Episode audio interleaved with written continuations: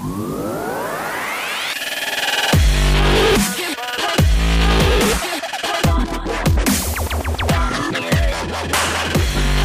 לכולם, אתם על הבריף, פודקאסט בעברית על שיווק.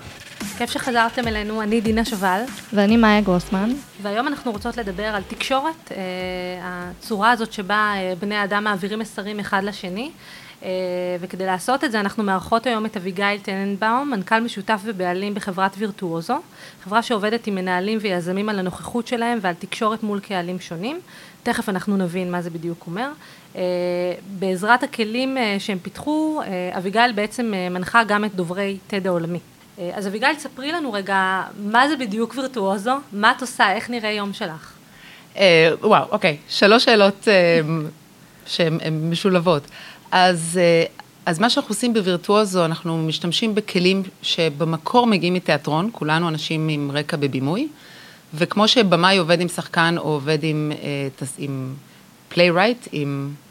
תסריטאי. כן, תסריטאי או זה, מחזאי. מחזאי. ככה אנחנו עובדים עם אנשים על אה, שיפור היכולות שלהם מול הקהלים השונים שלהם. בעצם איך להביא את הגרסה הטובה ביותר של עצמם, במצבים שהם אולי יותר high stakes, אולי יותר אה, חשובים, שבהם חשובה להם ההשפעה, איך להביא את מה שאנחנו עושים באופן טבעי, כשנוח לנו, וכשאנחנו יודעים בדיוק מה אנחנו רוצים לומר, גם במצבים אחרים. אה, אז זה מה שאנחנו עושים. שזה גם בצורה וגם בתוכן? כן. זה גם, כן, זה גם, ו- ואיך שאני רואה את זה, זה בלתי, זה, זה לא נפרד. כלומר, זה גם שיהיה, שהתוכן ייבנה ככה שיהיה לו אפקטיביות מקסימלית, וגם שהוא עבר ככה שיהיה לו אפקטיביות מקסימלית. לחלוטין, כי יכול להיות תוכן מדהים, אבל מי שעומד מולך מגמגם ולא כל כך יודע מה הוא רוצה, זה פשוט לא יעבור. נכון, יש את הסיפור המפורסם של אה, לוי אשכול לפני מלחמת ששת הימים, שהוא, הוא, אמ, היה לו נאום שהוא נאם אותו ברדיו אז, ו, ומה שאנשים זוכרים מהנאום, כלומר, מי, ש, מי שזוכר או מי ששמע על זה, אני לא, אני עוד לא נולדתי אז, אבל, אבל זה, זה כזה מפורסם שכששואלים אנשים, אתם שמעתם על הנאום של לוי אשכול, אומרים, אה כן, הנאום שבו הוא גמגם. אז היה כנראה תוכן שהיה כתוב נהדר, אבל, אבל הוא גמגם כי כנראה משהו באיך שזה היה כתוב לא היה לו ברור.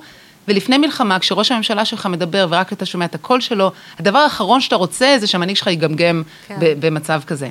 אז, אז נכון, זה חייב להיות תוכן מעולה והוא חייב להיות מועבר בצורה אפקטיבית. אז הנה משהו אחד שביבי עושה טוב לפחות. כן.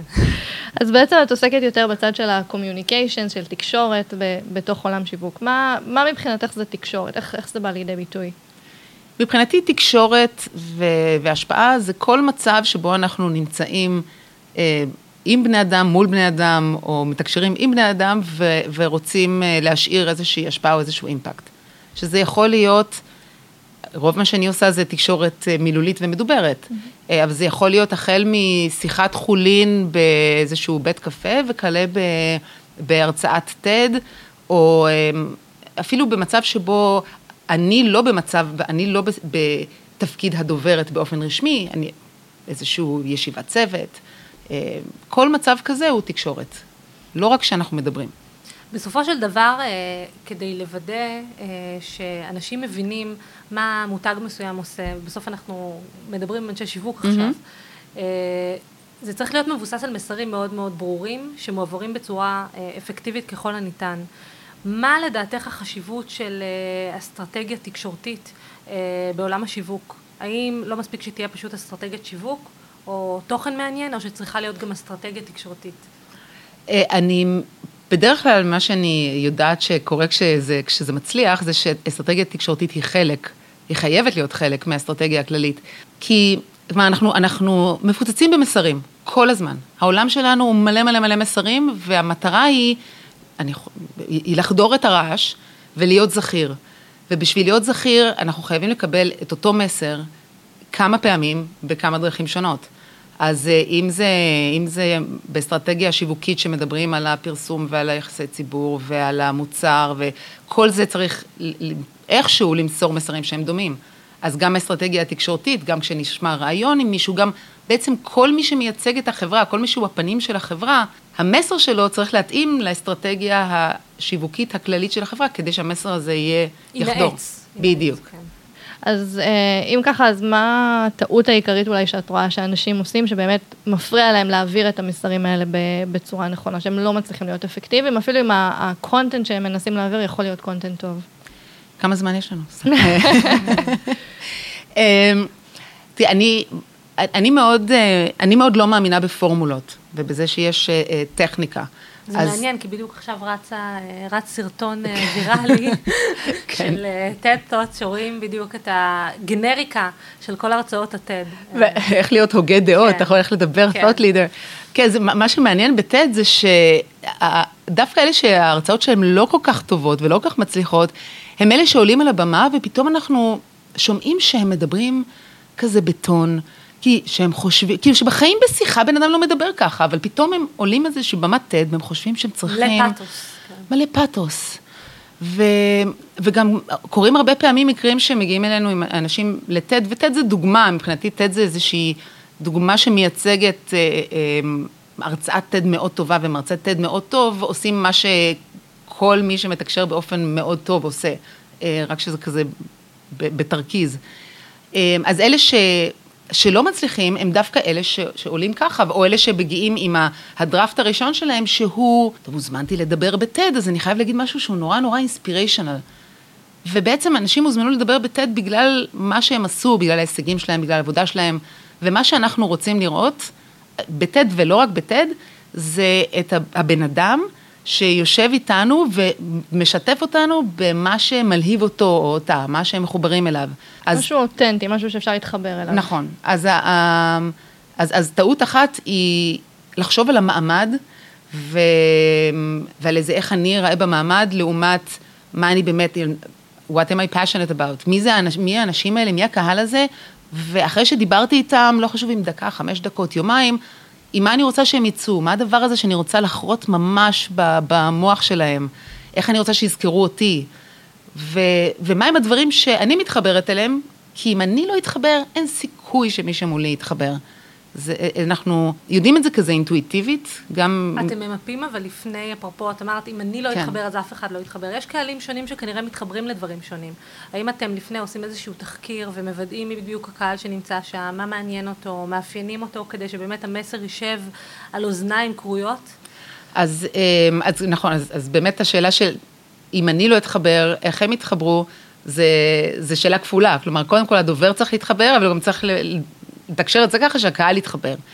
והשאלה הראשונה תמיד, תמיד לא משנה מי זה, אם זה, אם זה מנכ"ל שהולך לדבר באיזשהו אה, כנס, או אם זה אשת מכירות שמנסה לשפר את היכולות שלה, אז תמיד אנחנו, כשבונים את המסר, הדבר, השאלה הראשונה שאנחנו שואלים, זה מי הקהל. ומבחינתי מי הקהל זה ללכת מעבר לש, לתשובה הראשונית שלנו, כי תמיד, תשובה ראשונית זה נורא קל להגיד. מי הקהל? אה, כל אלה שבאים לכנס. או... כולם. זה, כן, כולם, כולם, כן. כולם? בדיוק, כולם, לכי, good luck, כאילו, כן. תכתבי לי כולם. בואי תאפייני לי כולם. בדיוק. ואז מתחילה הבעיה, ואז את מגלה את הקהלים האמיתיים. נכון, נכון. אז הכולם הזה, בואי נצמצם את זה לאדם אחד. כן. הכולם הזה, מה...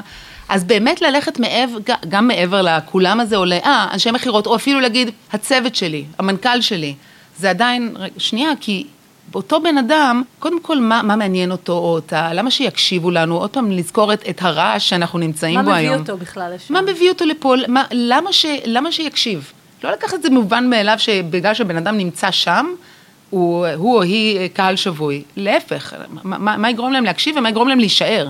וגם לזכור שאותו בן אדם, כלומר, אני לא אותו קהל ביום ראשון בשמונה בבוקר, אה, כמו שאני ב, ביום חמישי בשמונה בערב. אכן, או, אכן. אכן, או אה, אה, נגיד, הבוקר, אני לא הייתי אותו כאן, אני, אני קמתי, אני אוהבת מאוד כדורגל, אז קמתי לראות...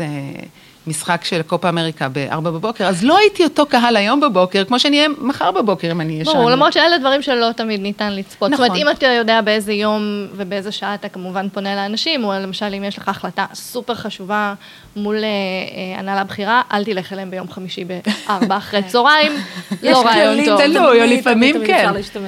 אבל לפעמים זה אפילו, אם יש כנס, ואתה מדבר בכנס, אתה יודע אחרי מי אתה מדבר. כלומר, באיזה, באיזה מצב אתה מקבל את, את, את הקהל, הקהל שלך. כן.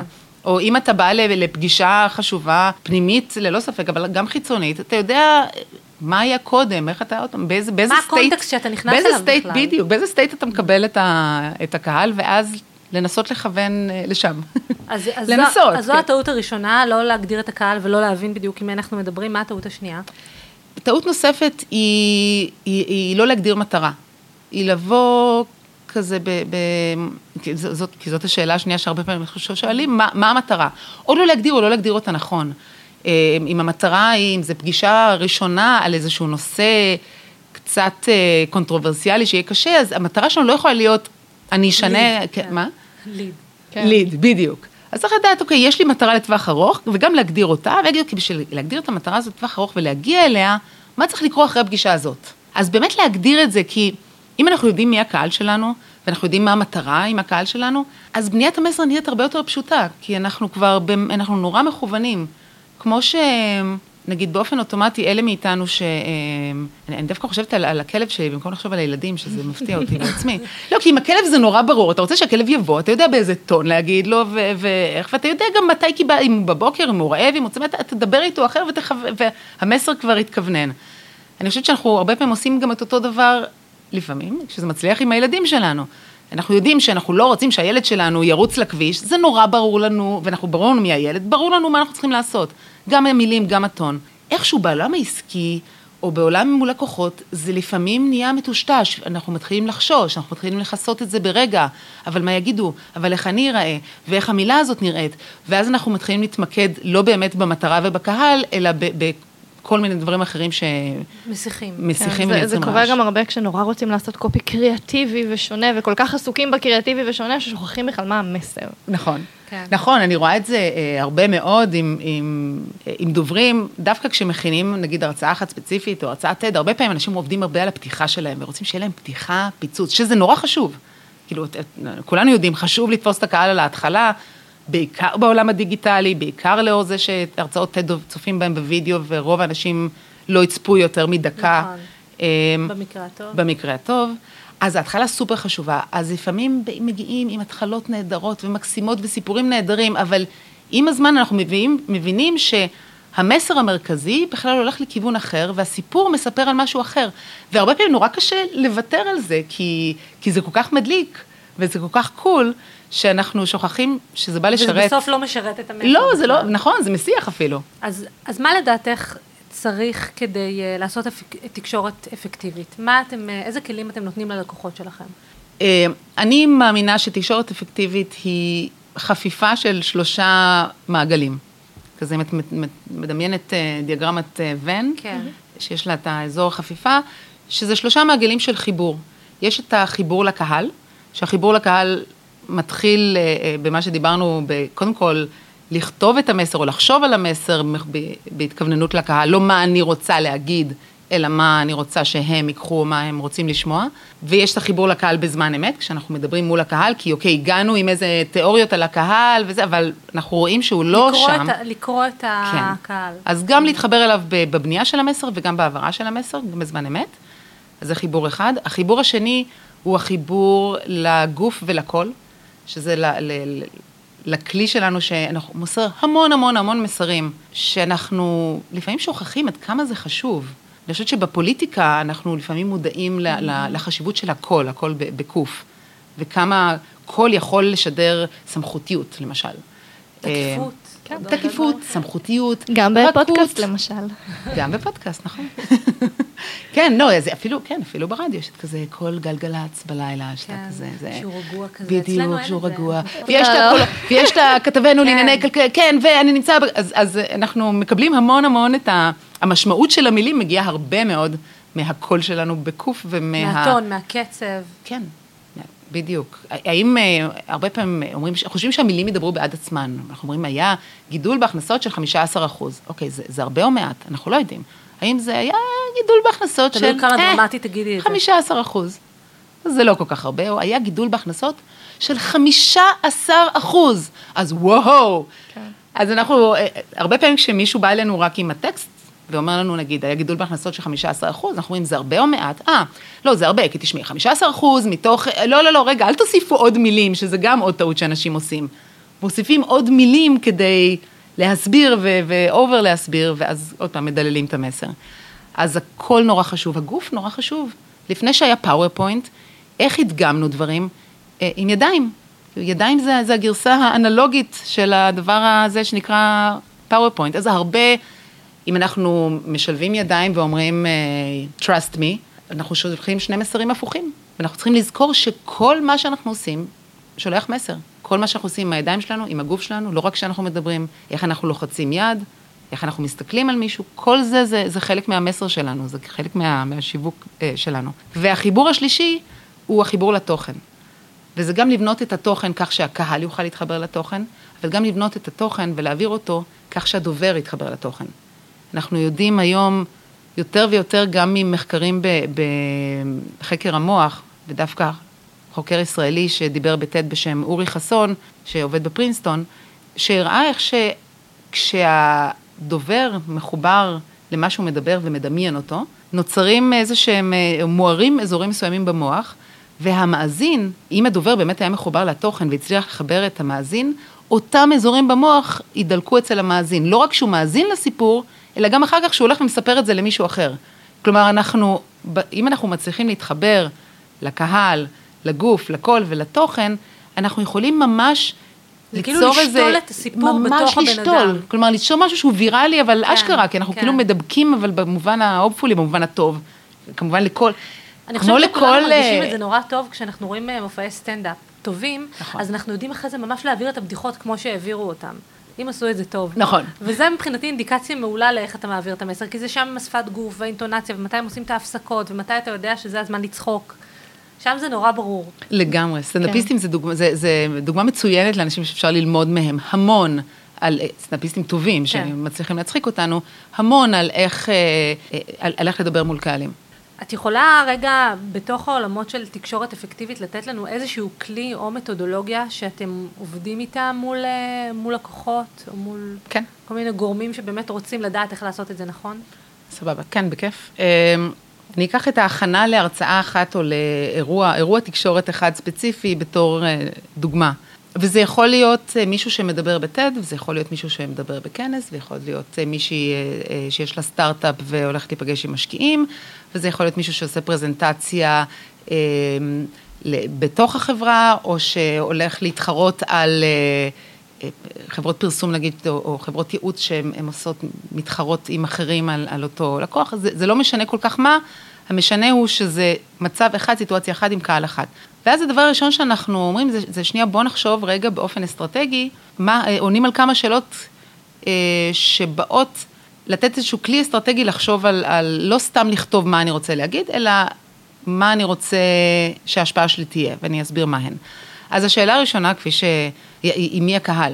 עכשיו, עם דוברי TED, אנחנו הרבה פעמים שואלים אותם, כי זה באמת, אז, כי התשובה נגיד ב-TED זה, אה, כולם. מה זאת אומרת, מיליוני אנשים, אבל ניתן דוגמה דווקא את אורי חסון, החוקר מוח שדיבר ב-TED האחרון, אז אורי הוא, אה, הוא עובד בפרינסטון, והוא איש מחקר ואקדמיה אה, כזה קלאסי, כלומר, הוא יושב במעבדה, מכניס אנשים לתוך אה, מכשירי FMRI ומסתכל להם על המוח אה, בזמן שהם אה, מספרים סיפורים או שומעים סיפורים. זה מה שהוא עושה, והוא מפרסם מאמרים, אבל האינטראקציות שלו הן בתוך העולם המדעי. אז זאת הייתה אינטראקציה חדשה עם סוג קהל שהוא חדש. שהוא לא הקהל המדעי. שהוא לא קהל מקצועי שמכיר את הטרמינולוגיה, לא שצריך להנגיש שפה מאוד מאוד מחקרית בצורה שהיא ברורה. כן, ואז הרבה פעמים יש, יש קושי מאוד רב, אנחנו רואים את זה לא רק בטד, בהחלט עם אנשים מעולם, ה, מעולם הטכנולוגיה ומעולם ההייטק, אנחנו מאוד רואים את זה. אה, מעולם הפיננסי, אנחנו מאוד, כשאנשים כל כך נמצאים בתוך העולם שלהם ובתוך הז'רגון שלהם ובתוך הקהלים שלהם, קשה לדעת, לפעמים אה, קשה לכוון אה, במדויק לגובה העיניים. אז הרבה פעמים מכוונים או גבוה מדי, כלומר משתמשים בז'רגון כי לא רוצים, לה... הרבה פעמים זה כי אני לא רוצה להיראות אה, טיפשה, או לא רוצה... או לא מספיק מבינה. או לא מספיק כן, מבינה. אבל אז בסוף זה יוצא כאילו אתה נורא מתנשא, כי אתה מדבר עם אנשים בשפה שהם לא מבינים, נכון. הרבה מעליהם. כן, או שאתה מאבד חלק מהאנשים, שחבל נראה לי. או שבדרך אה, כלל זו הבעיה, אני נתקלת הרבה פחות בבעיה שאנשים מנמיכים את זה ומפשטים את זה יותר מדי, אבל זה, בדרך כלל זה החשש שגורם לאנשים לסבך את זה יותר מדי. אבל אורי, כשדיברנו איתו על מי הקהל שלו, היה לו מאוד מאוד חשוב, כי הקהל של טד הוא כולם, הוא אמר, לא, לא, אני לא רוצה לעשות את אה, את ההרצאה שלי שתהיה יותר מדי פופולרית. אני לא רוצה כזה פופ סייאנס, אני רוצה דווקא לכוון לאנשים שכן מתעניינים בנוירוסייאנס, שאולי יש להם איזשהו ידע מוקדם. אמ, וזה כיוון אותו ואותנו בכל התהליך של, של בניית ההרצאה. ובאמת, והוא מאוד מאוד שמח, אה, לאחר מכן, כשההרצאה שלו אה, התפרסמה באתר של TED, הוא, הוא מאוד מאוד שמח מהתגובות שהוא מקבל. כלומר, אלה בדיוק התגובות שרציתי לקבל, מסטודנטים, מחוקרים, מכנסים. ממש שהוא... כיוון טוב לקהל היעד, כי הוא בדיוק פגע באנשים שהוא היה צריך לתפוס. נכון, לגמרי. לגמרי. אז, אז השאלה הזאת של, של מי הקהל ולכוון אליו, ואז השאלה הבאה באמת זה מה המטרה שלי, המטרה לטווח ארוך, המטרה המיידית. אם אני אומרת, לא, אין לי מטרה, אז זה לא... מה זה לא יעבוד, לא, זה לא, קודם כל זה לא יעבוד, ושנית, איך תמדוד אם הצלחת? כלומר, אני יודעת אם הצלחתי במשהו, רק אם הגדרתי לעצמי מטרה, שזאת מטרה לא שהם יבינו, המטרה שהם יבינו היא גם לא מטרה טובה, כי אין לי איך למדוד אותה. אם מישהו בא אליי ואומר, אה, המטרה שלי, מה המטרה שלך, נגיד, ב, ב, ב, בפרזנטציה הזאת, המטרה שלי זה שהמנכ"לית שלי תבין את התוכנית הזאת החדשה. אוקיי, אז השאלה הבאה היא, איך תדע שהיא הבינה? אה, אם היא תשאל שאלות אחרי זה. או... אם תקבל תקציב. כן, בדיוק, בדיוק, אם תהיה פגישה נוספת, אם, אה, או אה, הולכים אה, לפגוש משקיע, מה המטרה? צ'ק. אוקיי, זה לא, הרי סביר לה שזה לא יקרה אחרי פגישה, אז בשביל להגיע לצ'ק, מטרה ארוכת טווח לגיטימית לחלוטין. בדיוק, אז מה המטרה המיידית? אה, שהם יבינו, אוקיי, לא, איך תדע שיבינו? שיתלהבו. אה, איך תדע שיתלהבו? לפעמים זו פגישה נושפת, נוש, נושפת, לא, אולי, נוספת, אבל לפעמים יודעים שיתלהבו כי מחייכים, כי מהנהנים. אפילו דברים קטנים כאלה, אה, הם סופר חשובים, כי הם נותנים לנו את האינדיקציה, האם אני בדרך הנכונה או לא. אז זה, זה, זו שאלה נוספת. השאלה... אז אמרנו קהל. אמרנו מי הקהל, מה המטרה, איך, מטרה שהיא מדידה ואפשר mm-hmm. לראות אותה, כדי שנוכל, לבד... שנוכל לבדוק את עצמנו. השאלה השלישית היא, אה, בשביל הקהל הזה, בשביל להשיג את המטרה הזאת, מה המסר שלי? מה המסר המרכזי במשפט או שניים? עכשיו, זה נשמע כאילו נורא ברור, זה החלק הכי קשה. זה החלק הכי קשה. הזיקוק של המסר. הזיקוק של המסר יכול לקחת, אולי אתן יודעות גם, את זה מה... גם מתחום השיווק את רואה את זה בבריפים. איך את רואה את זה? שאת בסוף אומרת, אוקיי, מה, מה המסר? ואז כשאנשים מתחילים לנסח דברים בארבע שורות או בפסקה או שתיים, את מבינה שאין מסר אחד.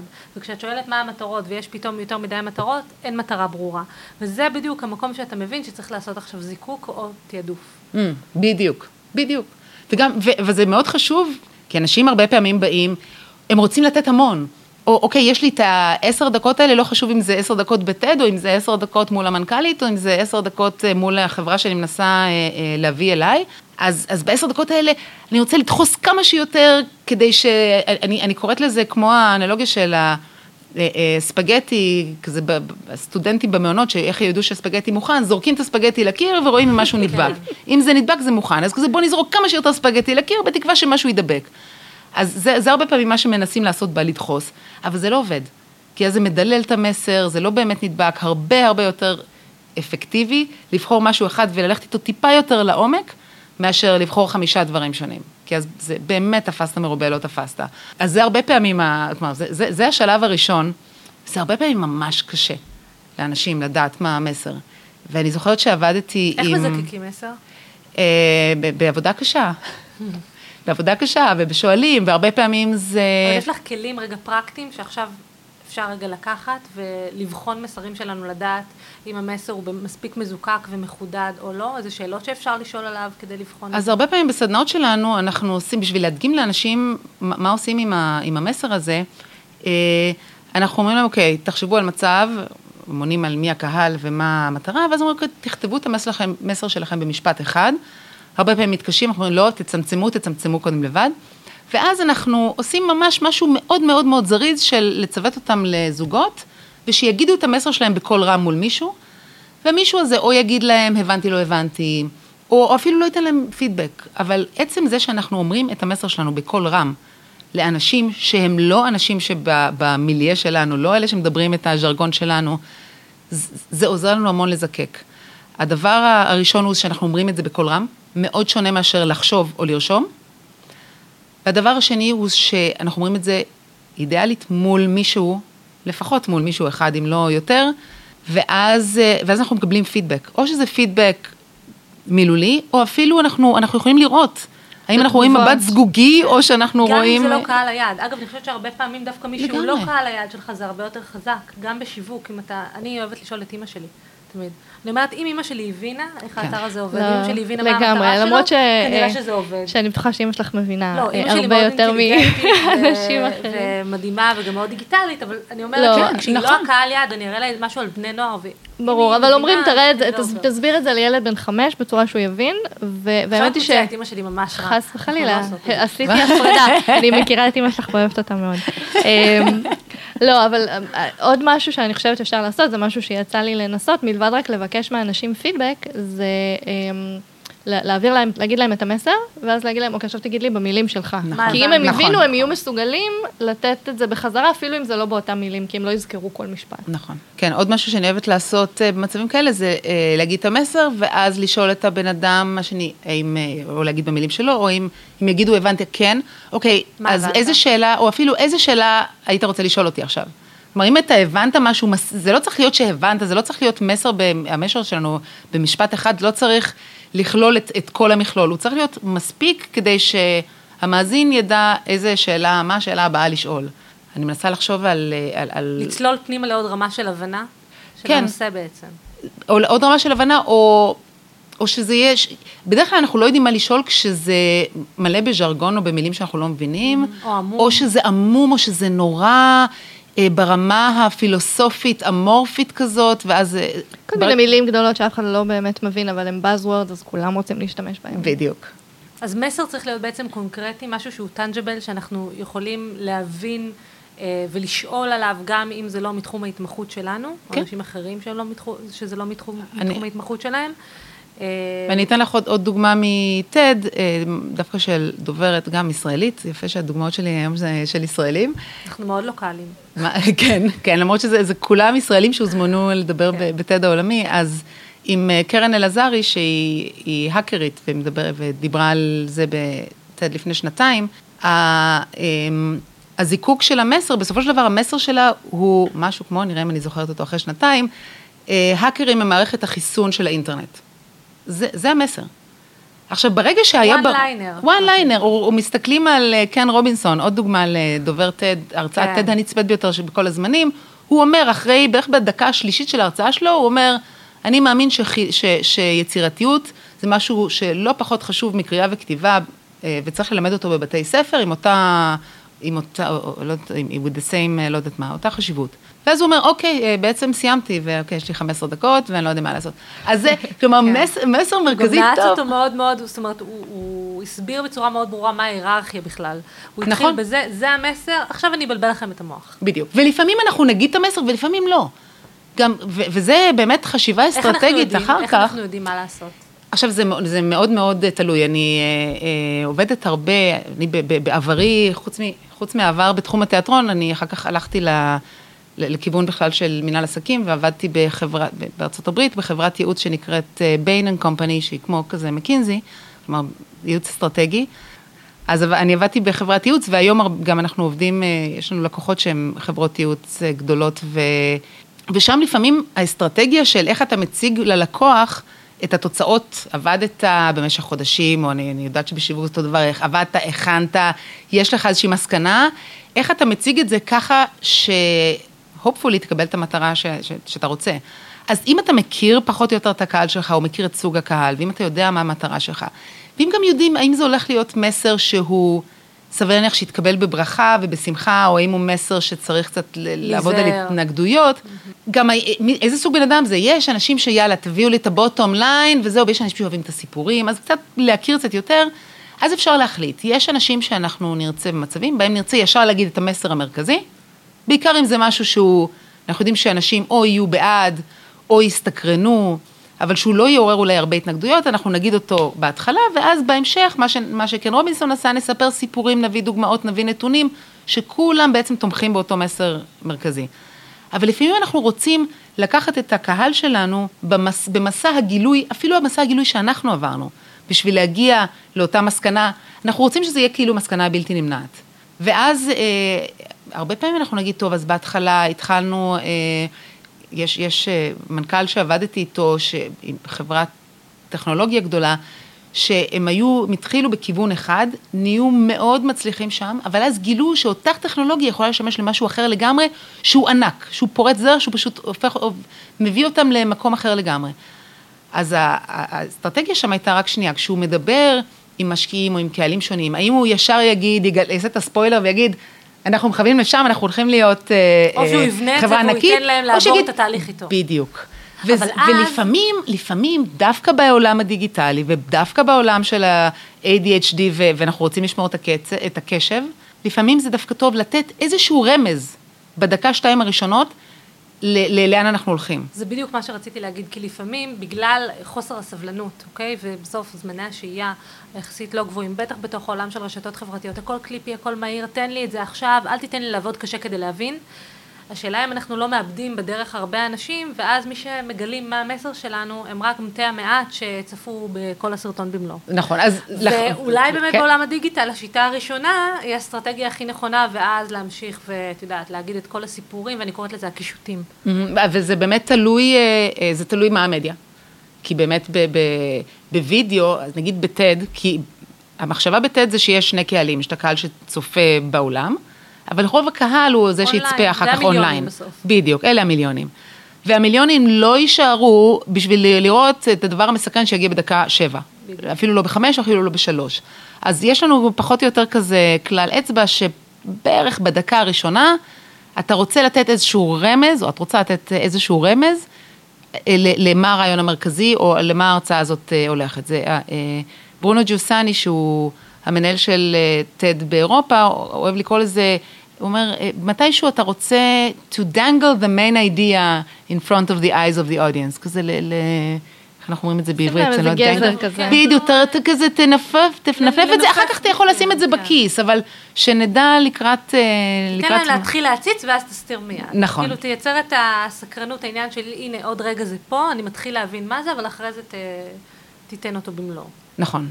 אוקיי, okay. אז באמת את עובדת עם הרבה דוברי TED, אנשים בכירים, אה, הרבה פעמים אנשים שעולים על במה וצריכים לסחוף אחרים. מאיפה מגיעים הרעיונות היצירים, היצירתיים? איך לוקחים סיפורים שלפעמים, אני מודה, לא כל נושא בעולם הוא מאוד מעניין, בטח לא את כל הקהלים. מאיפה מגיעה ההשראה? אני אגיד זה תלוי, זה, ואני מוצאת שהתשובות שלי לרוב הדברים זה תלוי, כי זה באמת כל כך כל כך אישי. קודם כל, אני חושבת שלכל מי שהכרתי עד היום, יש סיפורים מעניינים. עוד לא יצא לי לראות, לפגוש מישהו או מישהי שהם, אה, שממש לא מעניינים. אני לא יודעת אם, אם לכם יצא, אבל... רק לא... שהם לא תמיד יודעים מה הסיפור הבאמת נכון, מעניין. נכון, נכון. ואתה צריך לעשות איתם תחקיר ביחד כדי להבין. כן, והרבה פעמים הסיפורים הבאמת מעניינים לא נמצאים אצלם, אלא, אצל, אצל האנשים סביבם. עשינו אה, סדנה של שלושה ימים לחברה בארץ, לכל, לכל מחלקת ה communication שלהם. וזה היה הכל על storytelling, ועל איך לספר סיפורים, ואיך לספר סיפורים אישיים, ולהכניס אותם לעבודה, ואיך לספר סיפורים שקשורים לעבודה, וגם איך אסטרטגית לחשוב מה המסרים שלי, ואיזה סיפור יכול להעביר את ה... כאילו, איך אנחנו מסתירים את המסר בתוך סיפור, או מעבירים את המסר על ידי סיפור. ואז שהיה את הקטע, אוקיי, אז עכשיו תכתבו סיפורים, הרבה פעמים זה היה קבוצה, הם היו כולם נשים, היו איזה חמש או שש, והרבה מהם קפאו בקטע של, אה, לא יודעת, אין, אין לי סיפורים, או אני לא זוכרת. ואז השנייה אמרה, מה זאת אומרת את לא זוכרת? עירית, את לא זוכרת שכשבאת ואיך התלהבת וסיפרת לנו אחרי הפגישה עם הלקוח הזה וזה וזה, היא אמרה, אה, שכחתי, או בטח, מה, את האנקדוטה היא... אז אני, אני, אני אוהבת לקרוא לזה מה, מה ה-greatest hits שלנו.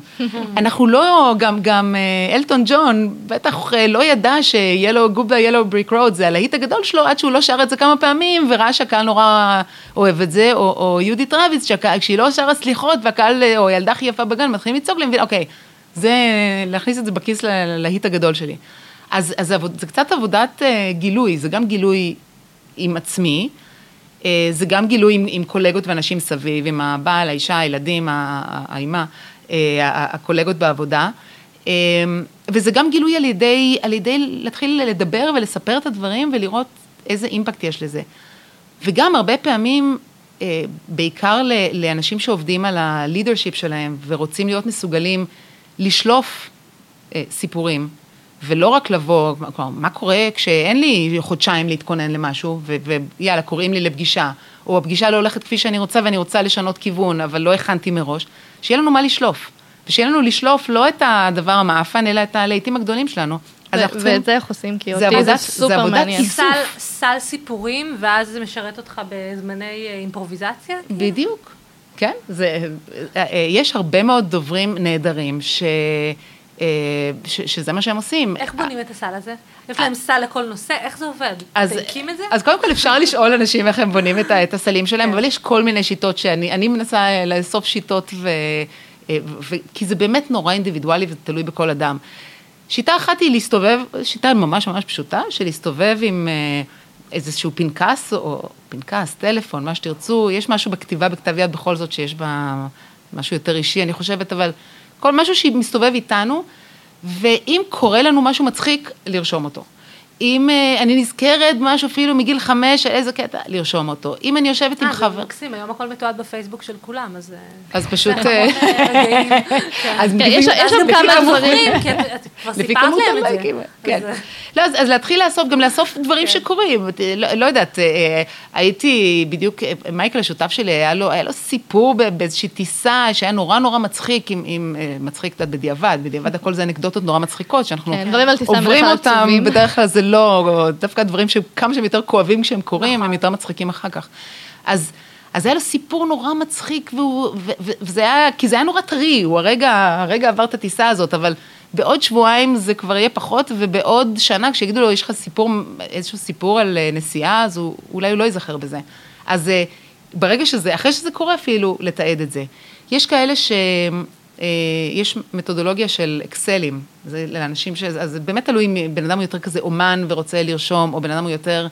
אה, או, או בן אדם יותר של נתונים ויותר אוהב טבלאות ואקסלים. אני למשל יותר אוהבת טבלאות ואקסלים.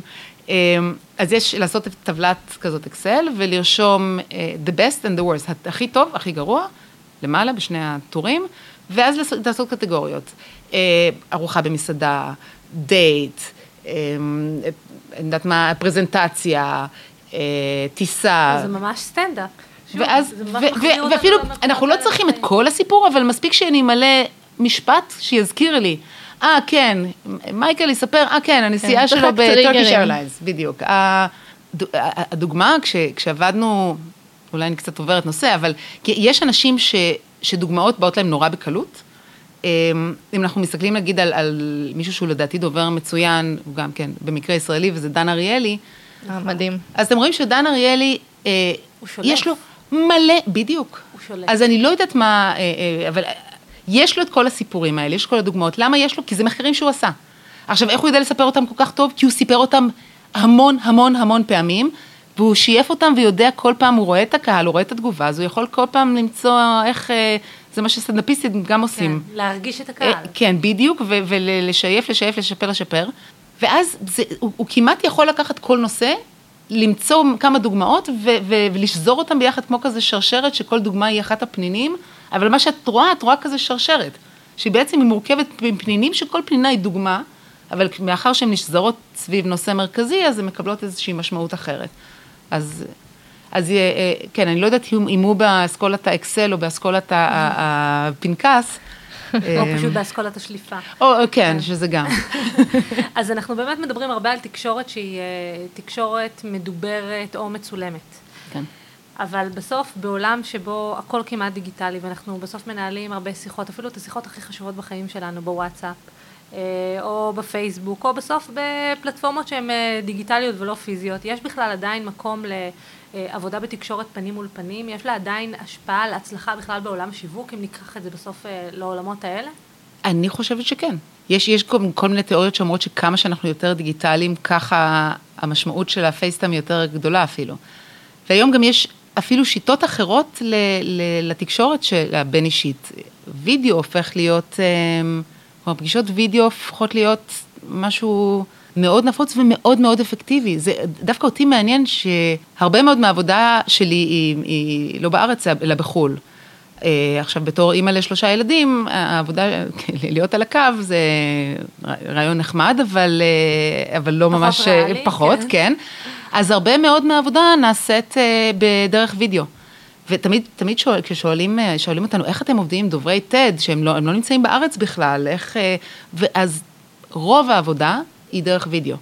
אה, גם הם נמצאים, דוברים נמצאים בכל העולם, אפילו עם אקזקיוטיבס, אבל גם, אה, גם העניין הזה של הוידאו, הוא הופך להיות משמעותית שונה נגיד מטלפון. כי, כי אין, אם אני במילא, אתם תגידו, במילא לא נמצאים אישית, אז בואו נעבוד בטלפון, אבל לא, יש משהו בלראות את הבן אדם. לקבל את הפידבק, שאתה מקבל אותו להרגיש. כאילו שלט-ממדי, כן. אתה, אתה מרגיש, אתה מקבל באמת את, ה, את הממד הרגשי באופן הרבה הרבה יותר חזק, אני חושבת. אני גם חושבת שכשאנשים אה, מצולמים, הם מרגישים הרבה יותר מתועדים. ואז, אה, גם בכלל בהקלטות, אנחנו רואים את זה אגב גם פה בשיחות שלנו אה, בפודקאסט, ופתאום אתה הרבה יותר אה, מחזיק את עצמך, אתה הרבה יותר מודע לעצמך, הרבה יותר מנוהל. נכון. כי אנשים צופים בך, זה שונה מאשר אם יושבים מולך. כן, את יודעת שזה פתאום נכון. משהו פחות טבעי. אני לפחות מרגישה את זה בווידאו קונפרנס, זה תמיד... תמיד מרגיש פתאום שאנשים הרבה יותר מנוהלים מאשר הם היו יושבים פה לידך. גם אי אפשר לשבת בבית, אפילו דרך מסך, אפילו כנראה פחות טוב, אבל יש תחושה שהפוקוס עליך. כן, ואתה גם לא יכול לשבת אה, בבית עם הפיג'מה, אז... כן. ולס, ולשחק אה, קנדי כן. קראש או מה שזה לא יהיה. לא, זה, וזה גם, הרי בסופו של דבר אנחנו כולנו, בהחלט בשיווק, אבל בכל דבר, כל הזמן בתחרות על תשומת הלב. כי אנחנו במשחק ה-attention, מי, אה, האם אנחנו נוכל לתפוס את תשומת הלב של הקהל שלנו ולכמה זמן, ו- ועם מה, עם מה נשלח אותו. אז הרבה יותר קל לתפוס תשומת לב, אני חושבת, באופן חי, כשיש את הבן אדם מולי, כי אז אם אני מדברת, אה, אם זה רק מדברת בטלפון אפילו, או בפייסבוק או בוואטסאפ, אני לא יודעת מה קורה בצד השני, ואני לא יודעת כמה באמת הם אה, אה, מקשיבים לי או קוראים אותי. אבל אם אני נמצאת מול אנשים, מול קהל חי, אז אם אני באמת אראה אותם ואסתכל עליהם, אני אדע אם הם איתי או לא איתי, ואז אני אוכל להתאים את המסר ולשנות את המסר. עכשיו בפודקאסט אני לא יכולה לשנות את המסר, כי אני לא יודעת מה אנשים, מה מעניין אותם, הם לא יכולים לשאול אותי שאלות, הם לא יכולים להנהן, הם לא יכולים לחייך, הם יכולים, אבל אני לא יודעת. כן. אני מקווה שהם עכשיו מחייכים, מהנהנים ו... ושואלים שאלות. אה, אם אתם עכשיו מחייכים ומעניינים, תשלחו לנו תמונה. אבל אפרופו, דווקא מה. שיפה בדיגיטל, או בשיווק בדיגיטל, זה שאתה יכול עדיין להבין תוך כדי תנועה מה קורה. זאת אומרת, אתה רואה, אפרופו אם העלית סרטון, שאנשים הפסיקו לצפות אחרי עשר שניות. נכון. ואז אתה אומר, אוקיי, משהו לא עובד. משהו בשנייה העשר מתחיל להיות משעמם. אתה. יכול לראות את הדעיכה, ואז לעשות שינויים תוך כדי תנועה. ואני חושבת שהרבה דברים שאמרת, גם בהתחלה, את אמרת, המטרה היא בסוף בתקשורת מול אנשים, היא לחשוב מה יגרום להם להקשיב, מה יגרום להם להישאר, וזה בדיוק מה שמנסים לעשות בעולם השיווק. אה, בעולם הדיגיטל זה גם מאוד מאוד חזק, זה שאלות שיווקיות, כל קמפיין רוצה attention, שישימו לב אליו בתוך כל ההפרעות שיש לנו, אה, ושיזכרו אותו. ו- ואני חושבת שזה מאוד מאוד מעניין, כי גם הנושא של לשים את, את המסר בהתחלה, שהזכרת מקודם, הוא מאוד מאוד מחובר בסוף לעשייה שיווקית דיגיטלית. אז נראה לי שיש פה כמה take-aways שאפשר לקחת ככה ואגב, לעבודה היומיומית. לפחות מהבחינה שלי, ואני מניחה שבכל הבחינה השיווקית, אמ, לקבל את תשומת, כזה, למשוך תשומת לב, זה לא נורא קשה. אנחנו יכולים לעשות את זה עם גימיק. כאילו, באמת, למשוך תשומת לב, אבל אני, חוש... אני באמת חושבת שגימיק לאורך זמן לא, לא מחזיק. אז, אז אנחנו, אם אנחנו רוצים למשוך תשומת לב, אבל שזה יהיה עם אתה תזכור את תוכן, הגימיק ולא את המסר. בדיוק. זה מה שקורה הרבה פעמים. כן. אז, אז לכן ה, ה, לפעמים ליפול למלכודת של, אה, אבל, אבל קיבלתי תשומת לב, אבל תראו כמה צפיות היו לי, אבל, אז רגע, אבל מה, מה הייתה את רואה הפעולה? את זה לזה- במחקרי אפקטיביות, שהרבה פעמים אנשים זוכרים מה הייתה הפרסומת, כי היא הייתה נורא גימיקית. אבל לא וכולם למה היא הייתה. כן. למה היא הייתה, מה היא נכון. קידמה. כן. את רואה את זה הרבה נכון. פעמים, וזה... כן, או שבסופו של דבר. אה, באמת גם אין, אה, איזשהו אה, פידבק, זאת אומרת, אולי שמנו call for action, אבל אנשים לא הגיבו, ואם בעצם הם לא עשו מה שרצינו, אז אחלה שהיה לנו 100 אלף צפיות, אבל אם לא קרה עם זה כלום. לא השגנו את המטרה. נכון, זה בדיוק, וזה הגדרת המטרה שאפשר כן. למדוד אותה. יש אה, הרצאת אה, TED של אה, מישהו בשם אפולו רובינס, אה, שאני חושבת שכולם צריכים לצפות, ו, אה, ואנשי שיווק בפרט. אה, היה נורא כיף לעבוד איתו, כי הוא, הוא מה שהוא עושה הוא קייס. כלומר, הוא, אוקיי, הוא במקצוע. במקצועו הוא קייס, בעיקר... נשמע לי מקצוע מכניס. אה, כן, ומוציא גם, אבל כן, בדיוק. אה, לא, הוא מדהים, הוא קייס ועושה את זה בלאס וגאס, במופעים גדולים, הוא גם עובד כזה עם המשטרה, אה, לא לא בצורה הוא שאתה... עושה לא- סובלימציה לפשיעה בעצם, זה הוא- מקסים. לא, זה מדהים, זה כאילו, את יודעת, זה כן. בדיוק. אז, אז הוא מדבר שם, הרי כל עניין הקייסות וקוסמות זה עניין של תשומת לב, זה עניין של הסחת דעת, של להיות נורא נורא מודעים לאיפה תשומת הלב של הקהל שלך, ולהשתמש בזה. עכשיו, הוא משתמש בזה. במניפולציה, כן. אבל, אבל בעצם כולנו משתמשים, כולנו רוצים למשוך את תשומת הלב לכיוון מסוים ולהשתמש בה. עכשיו, זה, יש לו גם הרצאה מדליקה ויש בה, בה גם איזשהו, אני לא עושה ספוילר, אבל שווה לראות אותה עד הסוף. אה, אנחנו מלנקקות לכם כמובן את ה... כן. כן, אה, והוא גם אה, מדליק וחמוד. עכשיו, מעולה. רגע, אם אנחנו חושבים על אנשי השיווק, ועוד פעם אני חוזרת, כי זו בסוף הקהילה שאנחנו ברור. מדברים איתה, יש להם, אה, הצורך שלהם בתקשורת אפקטיבית, יש להם צורך בזה פעמיים. פעם אחת החוצה, למול אה, קהל היעד שלהם, שצריך בסוף להכיר את המותגים, את המוצרים, את הקמפיינים וכן הלאה. ובפעם השנייה, בסוף, את יודעת, אה, יש את השלב הזה שבונים את האסטרטגיה השיווקית, יש בכלל את כל השיחה בתוך הארגון, אם אתה צריך לרתום אנשים, אם אתה צריך לשכנע את המנכ"ל. אז יש גם את השלב הפנים-ארגוני, ואז הם צריכים להכין מצגות על דברים שהם רוצים באמת לשכנע, ויש את כל העולם של אה, עמידה מול קהל. בתוך העולמות האלה, יש לך המלצות לאיך בונים מצגת מנצחת, אם יש איזה שהם כללי יסוד לאיך עושים את זה נכון, כדי שניתן ככה גם טיפים לפנים-ארגוני. אה, שאני חושבת שזה, באמת, אני חושבת שזה אותו דבר. אני חושבת שאם, אה, ואני גם רואה את זה הרבה, בעיקר אצל אנשים שעובדים, שבונים אה, אה, מוצר שאחר כך הולך לקהל, אז הרבה יותר קל להם לחשוב פתוח שם, מאשר כשהם צריכים להציג את עצמם פנימית. ואז פתאום הם הרבה יותר, הם, הם מגבילים את עצמם, הם, הם חושבים אה, על התדמית, הם חושבים לא לעשות שטו, אה, שגיאות. יגידו, מה יחשבו. בדיוק, לא, לא לשגות, זה, זה הרי להגיד את כל המילים בסדר הנכון שתכננתי, כי מה יגידו עליי, או, או כי אני נמדדת לפי הרהיטות שלי, לפי כמה המילים שלי זורמות, ואנחנו, כן, אנחנו קצת נמדדים לפי הרהיטות שלנו, אבל אה, אני, אני לא חושבת שקרה פעם שמישהו אמר, וואי, איזה רעיון מעולה, למה אני חושבת שהרעיון מעולה? כי מי שהעביר את זה היה נורא רהוט. זה, זה פחות. אז אני חושבת שקודם כל זה להשתחרר קצת מזה ו- ולחשוב, אם הייתי צריכה להכין משהו ללקוח, איך הייתי חושבת על זה, או, או אם הייתי, או אם זה לא הייתי אני, אני הייתי מכינה מוצר, איך הייתי חושבת על זה, קצת לשחרר את הביקורת העצמית אה, אה, ואת ה- ההגבלה הזאת. עכשיו, כשאת מדברת על איך להכין מצגת, את מדברת על איך להכין את השקפים, או איך להכין את ה- מה שאת אומרת, או שניהם? אני חושבת שאפרופו צורה ותוכן, נראה לי שחש... שכדאי ורצוי, בטח בעולם בשנת 2016, לתת טיפים גם וגם. כן. כי אני לא מכירה היום אה, פרזנטציה שלא מלווה במצגת, PowerPoint או PDF או whatever, ומהצד השני המסרים צריכים להיות נורא בהל... בהלימה. אז אני, אם אנחנו נחזור ל- לנושא של המסר המרכזי, ברגע שאני יודעת את המסר המרכזי, אמ, אני מסתכלת על זה קצת כמו, יש, יש את, את, את אנלוגיית המחרוזת ויש את אנלוגיית הדג. אז אם אנחנו מדברים על אנלוגיית, אנלוגיית הדג, המסר המרכזי הוא כאילו אה, אה, ההידרה. ההידרה, ו, ואז צריך אה, לוודא שיש לי מספיק סיפורים, דוגמאות, נתונים, שקפים, הכל צריך לתמוך באותו מסר מרכזי.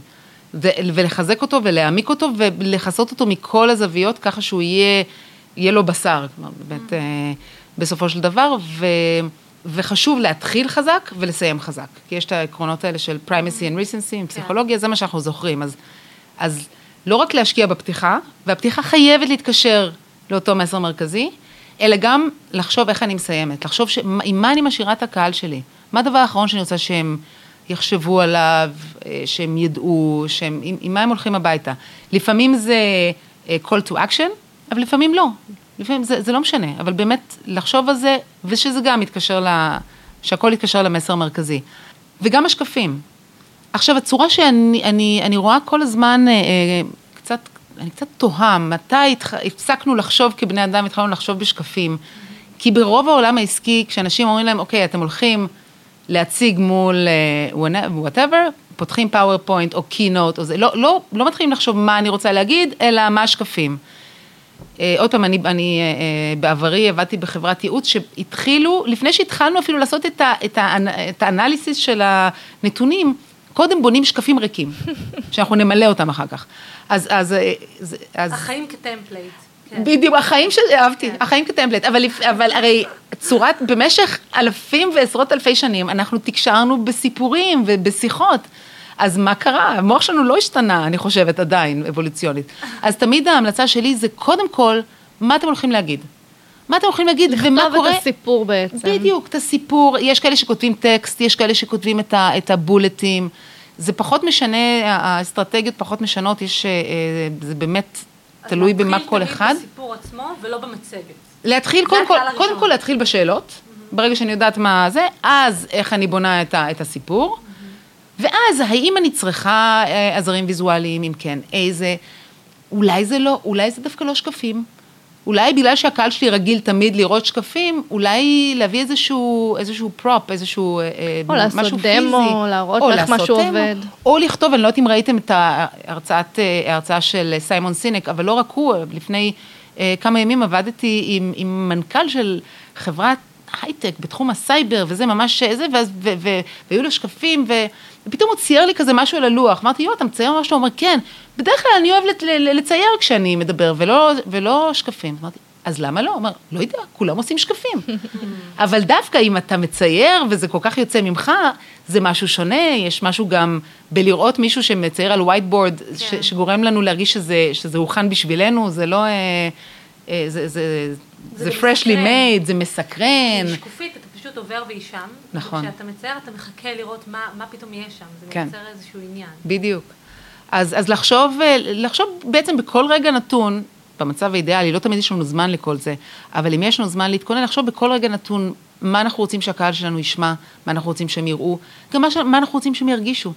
כי אז זה ייתן לנו קצת אה, אה, לגבי הגוון של הטון שלנו, האם זה סיפור מתח, או אם עכשיו אנחנו מגיעים לפרק שבו הכל רגוע והכל נהדר, או אם אנחנו רוצים, בדיוק, או אם אנחנו רוצים לסקרן אותם, להפחיד אותם, מה אנחנו רוצים עם, המילים האלה, מה אנחנו רוצים לעשות להם, זה, זה בא מתיאטרון, מכוונות או מה, וזה בעולם העסקי, אחד הדברים שמפתיע, זה תמיד מפתיע אנשים שאנחנו עובדים איתם, קודם כל עד כמה אנחנו עושים את זה אינטואיטיבית, שאנחנו סתם משוחחים, וגם עד כמה בעולם העסקי, ברגע שאנחנו חושבים על הטקסט שלנו וחושבים קצת יותר מדי, אנחנו נהיים כזה פלאט, ולא מבינים ש, שהקהל לא ידע אם זה חדשות טובות או רעות, אם זה הרבה או מעט, אם להסתקרן או להיות רגועים, הוא לא ידע את זה מהטקסט. גם אני חושבת שהרבה פעמים כשאנשים מדקלמים, יש אה, אנשים שאת מרגישה שהם למדו בעל פה את הפרזנטציה שלהם. לגמרי. ואז את מרגישה כאילו מישהו אה, שפך טקסט לתוך רובוט ולחץ פליי והרובוט מקריא. כן, זה גם גורם לך להרגיש שאתה לא מיוחד, שזה בכלל לא בשבילך, שאתה הבן אדם האלף שמעבירים לו כבר את ההרצאה הזאת, ויאללה, שיגמר. וגם שהוא כל כך לא בטוח במה שהוא אומר, שהוא צריך כן. לזכור את זה בעל פה, כי כנראה שאין לו באמת מושג. אין את הפשן שאני תמיד נכון. יוצאת איתה מהרצאות. כן, אין את הפשן הזה, זה לא עושה לך חשק לשמוע, זה לא מרגש, זה לא, לא כיף. הייתה אה, אחת המרצות בטד אה, לפני שנתיים, היא, הרי תמיד הפחד הגדול של כל אחד שמדבר בכל מצב כזה שהוא high stakes, אז תמיד הפחד הגדול הוא שאני אשכח, שאני אקפא, שאני, זה, זה תמיד הפחד, למרות שבאמת כאילו זה אנושי וזה הכל בסדר. אבל זה, זה מאוד חוששים מזה. אז ב... בטד של לפני שנתיים הייתה מישהי שקפאה לא פעם ולא פעמים, אלא שלוש פעמים במהלך ההרצאה שלה, פעם אחת, ולמשך זמן ארוך. אז, אז קודם כל, כשאתה מול קהל, הזמן נראה לך הרבה יותר ארוך ממה שהוא. אבל אז זה היה באמת ארוך, כלומר, ארוך בקטע של דקה, שתיים. אה, עד, עד כדי כך ש, שקריס אנדרסון, שהוא הבעלים של תדווילה, בקבוק מים מתישהו. אה, לא מביך. לא, מביך לא ממש לא, ממש לא. כאילו, אה, פשוט למות. עכשיו, אז כמה דברים. קודם כל, ההרצאה שלה נמצאת, לא רק שנמצאת על האתר של TED, היא לא ישראלית, כבר נגיד היא אמריקאית, ההרצאה שלה לא רק נמצאת על האתר של TED, היא הרצאה מאוד מאוד מאוד נצפית ומאוד פופולרית. אנשים לא... אוהבים לראות תאונות דרכים. לא, לא רואים את זה כי עורכים את זה. כלומר, אין, בחיים, 아, אני, אוקיי. אני רוצה לאתגר כל מי שרוצה ממאזיני ומאזינות הפודקאסט, אה, אה, לראות האם אתם יכולים אה, לגלות מה ההרצאה הזאת, ואני, I bet you שלא. וגם היא סיפרה לנו אחרי זה, אה, אנחנו לא, לא עבדנו איתה קודם, אבל כולם ניגשו אליה אחרי זה כנראה לדבר איתה וזה, והיא אמרה ש, שהייתה בהלם מכמה היא קיבלה חיבוקים מאנשים זרים אחרי ההרצאה, וכמה אנשים אהבו, כמה אהבה היא קיבלה מהקהל אחרי ההרצאה הזאת. כן. כן, בדיוק. עכשיו, גם היה, היה מקרה בארץ, באיזשהו כנס של גם, של מישהו ש, שעשה... הוא טעה, כלומר, במקום, אמר, במקום להגיד how to live my life, הוא אמר how to live my wife. בוא נגיד טעות... אה, פרויד היה... כן, פרויד היה אומר, וזה... כן, עכשיו, ומדובר על כנס גדול ועל הדובר האחרון, ומאוד אה, כזה anticipated. עכשיו, מה שעבד, זה, כלומר, כולם, כולם נורא נורא אהבו אותו, אני לא יודעת אם אשתו, אבל כל השאר נורא נורא אהבו אותו. למה?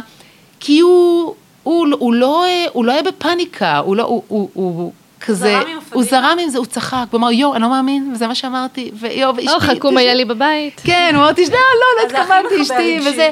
אז, אז למה? כי אנחנו, אני באמת מאמינה ורואה את זה, שאנחנו רוצים לראות מישהו מולנו, שהוא לא, כמו שאת אומרת, הוא לא כזה מדפסת שמדפיסה לנו טקסט שהכין בבית, אלא שהוא נמצא איתנו לייב, ובלייב הכל יכול לקרות. אם הוא באמת איתנו, ובאמת עכשיו, ובאמת מאמין במה שהוא אומר, ולא מדקלם, אז הדברים האלה קורים, אז אנחנו מתבלבלים, אנחנו קופאים, אנחנו לא זוכרים, אנחנו, אין לנו בדיוק את המילה. אגב, זה גם לא אומר לעשות את זה בכוונה, כי אני יודעת שיש אנשים שאומרים, אה, זה אסטרטגיה טובה, אני ארשום לי, לי, לזה, לא, לא, כי אנחנו, גם את זה אנחנו, באת זה אנחנו מבחינים, לא אבל, טלפרומפטר ולא אה, לתכנן טעויות מראש. אגב, טלפרומפטר, ביל קלינטון, למשל, כשהוא עובד עם טלפרומפטר, אוי, קודם כל, יש, יש וידאו של אה, אובמה, שהטלפרומפטר שלו מפסיק לפעול באמצע ההרצאה, והוא הולך לאיבוד. הוא ממש הולך לאיבוד, שזה נורא מעניין לראות מה קורה כשאתה סומך יותר מדי על טכניקה או יותר מדי על טכנולוגיה. אה, ובצד השני, אצל ביל קלינטון יש דוגמה להרצאה שלו, יש את הטקסט, איך שהוא כתוב בטלפרומפטר, ויש את הטקסט של מה שהוא אמר. הוא משתמש בטלפרומפטר בתור מין כזה. guideline כללי, ו- והוא מאלתר במקום, כלומר הוא יגיד את אותם, את אותם אה, דברים, אבל לא מילה במילה. זה גם אומר שמפעיל הטלפרומפטר שלו חייב להכיר אותו טוב, כי אם לא זה קטסטרופה. גם אם אתם רואים את ההרצאה של טד, של שונדה ריימס, שכתבה את אה, האנטומיה של גריי, לראשונה בטד הם הסכימו שיהיה לה טלפרומפטר. זה, לא, זה בדרך כלל לא קורה. כי אנשים אז נורא מתארים, אה, למה היא כן, אני לא, וזה זה לא קורה. אבל תשימו לב, ורואים את הטלפרומפטר כשהיא מדברת, אבל היא לא, היא, היא, הוא, הוא, הוא שקוף פיזית והוא גם שקוף. כלומר, זה ברור שהוא נמצא שם יותר בשביל, בשביל הביטחון שלה, אבל היא, כשהיא שמה, היא נמצאת עם הקהל. תשומת הלב היא על הקהל. ולדעתי, זו כל התורה כולה על רגל אחת. להיות עם הקהל ובשביל הקהל. טוב, אם מישהו יודע לספר סיפורים, זה שונדה ריימס. כן. נכון. Scandal ואנטומיה, הרגה לנו הרבה אנשים לאחרונה. אבל רגע, מה, מה היית. ממליצה, מה היית ממליצה למנהלים? את יודעת, בסוף לא כולם הם אה, ביל קלינטון או אובמה, בסדר, עם או בלי טלפרומפטר. מה היית ממליצה לאנשים שכן צריכים בסוף לעמוד אה, במסגרת התפקיד שלהם אה, מול אנשים שהם מאוד חשובים ולפעמים נורא לחוצים לפני הסיטואציות האלה? איך הם יכולים לשפר את היכולות שלהם כדי לשכנע ולהעביר את המסר שלהם? יש לך איזה כמה טכניקות כאלה שאפשר אה, לקחת? אז טכניקה אחת היא, היא באמת, עוד פעם, אני חוזרת על להיות נורא, לדעת מאוד מה המטרה, מי הקהל, מה המסר המרכזי שלי. הדבר השני הוא לדעת שיש, ש, שצריך לכוון לקהלים שונים ואתה לא תמיד יודע, אז לוודא, יש, יש תיאוריה וטכניקה שלמה סביב, אבל לוודא שיש לך גם סיפורים, גם אה, אה, דוגמאות קונקרטיות, כי הרבה פעמים כשאנחנו לחוצים אנחנו מתחילים לדבר בכזה קונספטים כלליים ואמורפיים, אז גם לכל דבר להדביק דוגמה, וגם שיהיה נתונים מספריים, כי יש אנשים שצריכים להרגיש עובדות. ו... כדי לעבוד על כל סוגי הטיפולוגיות של האנשים. בדיוק. ואז את תופסת גם אותם, גם אותם. לגמרי, בדיוק. אז, אז בעיקר כי אנחנו נוטים לדבר בצורה שאנחנו אוהבים שידברו אלינו. אז אני למשל, אדם של נתונים, אז אני אוהבת לתת אה, מלא נתונים ומלא מחקרים. יש קהלים שזה יותר מדי בשבילם, אבל, ו, ו, ואני, אז אני צריכה לעבוד על להביא יותר סיפורים. אני קונקרטית, אני צריכה לעבוד על יותר אמורפי, אבל אז באמת לדעת שאנחנו נוגעים בכולם, ובזמן אמת, אה, קודם כל מבחינת הגוף, כמה שיותר לעמוד פתוח. הרצאת TED שאני מאוד ממליצה לצפות בה היא של אה, אימי קאדי, שמדברת על, אה, קוראת לזה power pose, איך אה, לפתוח את הגוף לפני, לעשות כזה מין, מין חימום ש, שפותח לנו את החזה ו, ומכניס לנו מלא חמצן, וכנראה עושה, לא יודעת, אדרנלין, טסטוסטרון, מעלה לנו את כל מיני הורמונים טובים שגורמים לנו לביטחון עצמי, אבל לא לסגור את עצמנו פיזית. לפעמים זה, לפעמים עדיף אה, להתחיל מהפיזי וזה כבר ישפיע לנו על המנטלי. אה, אבל גם אם אנחנו נורא נורא נורא לחוצים, לזכור כמה דברים. לזכור, בדרך כלל, מי שמולנו לא יודע כמה אנחנו לחוצים. גם אם טיפה מרגישים שאנחנו לחוצים, שזה טבעי וזה אנושי וזה אחלה, כי אם לא זה אומר שזה לא היה חשוב לנו. לפעמים זה גם נורא חינני, אני נכון, חייבת להגיד. בדיוק, כי, כי מתי אנחנו לחוצים? כשמשהו חשוב לנו. אם אנחנו אדישים, זה, זה, זה אין לנו, אנחנו לא באמת בתוך זה. אבל, אבל לדעת שהקהל מבחין בזה הרבה הרבה הרבה פחות מאשר אנחנו מרגישים את זה, אנחנו יכולים להרגיש שהלב יצא לנו מה... אבל הם לא, הם לא יודעים באמת. וגם לזכור שהקהל שלנו אין לו מושג מה תכננו להגיד. אז הם לא יודעים אם התבלבלנו במילה, אין לנו צורך להתנצל, לא, לא, סליחה, סליחה, כי הם לא יודעים שתכננו באמת להגיד משפט אחר.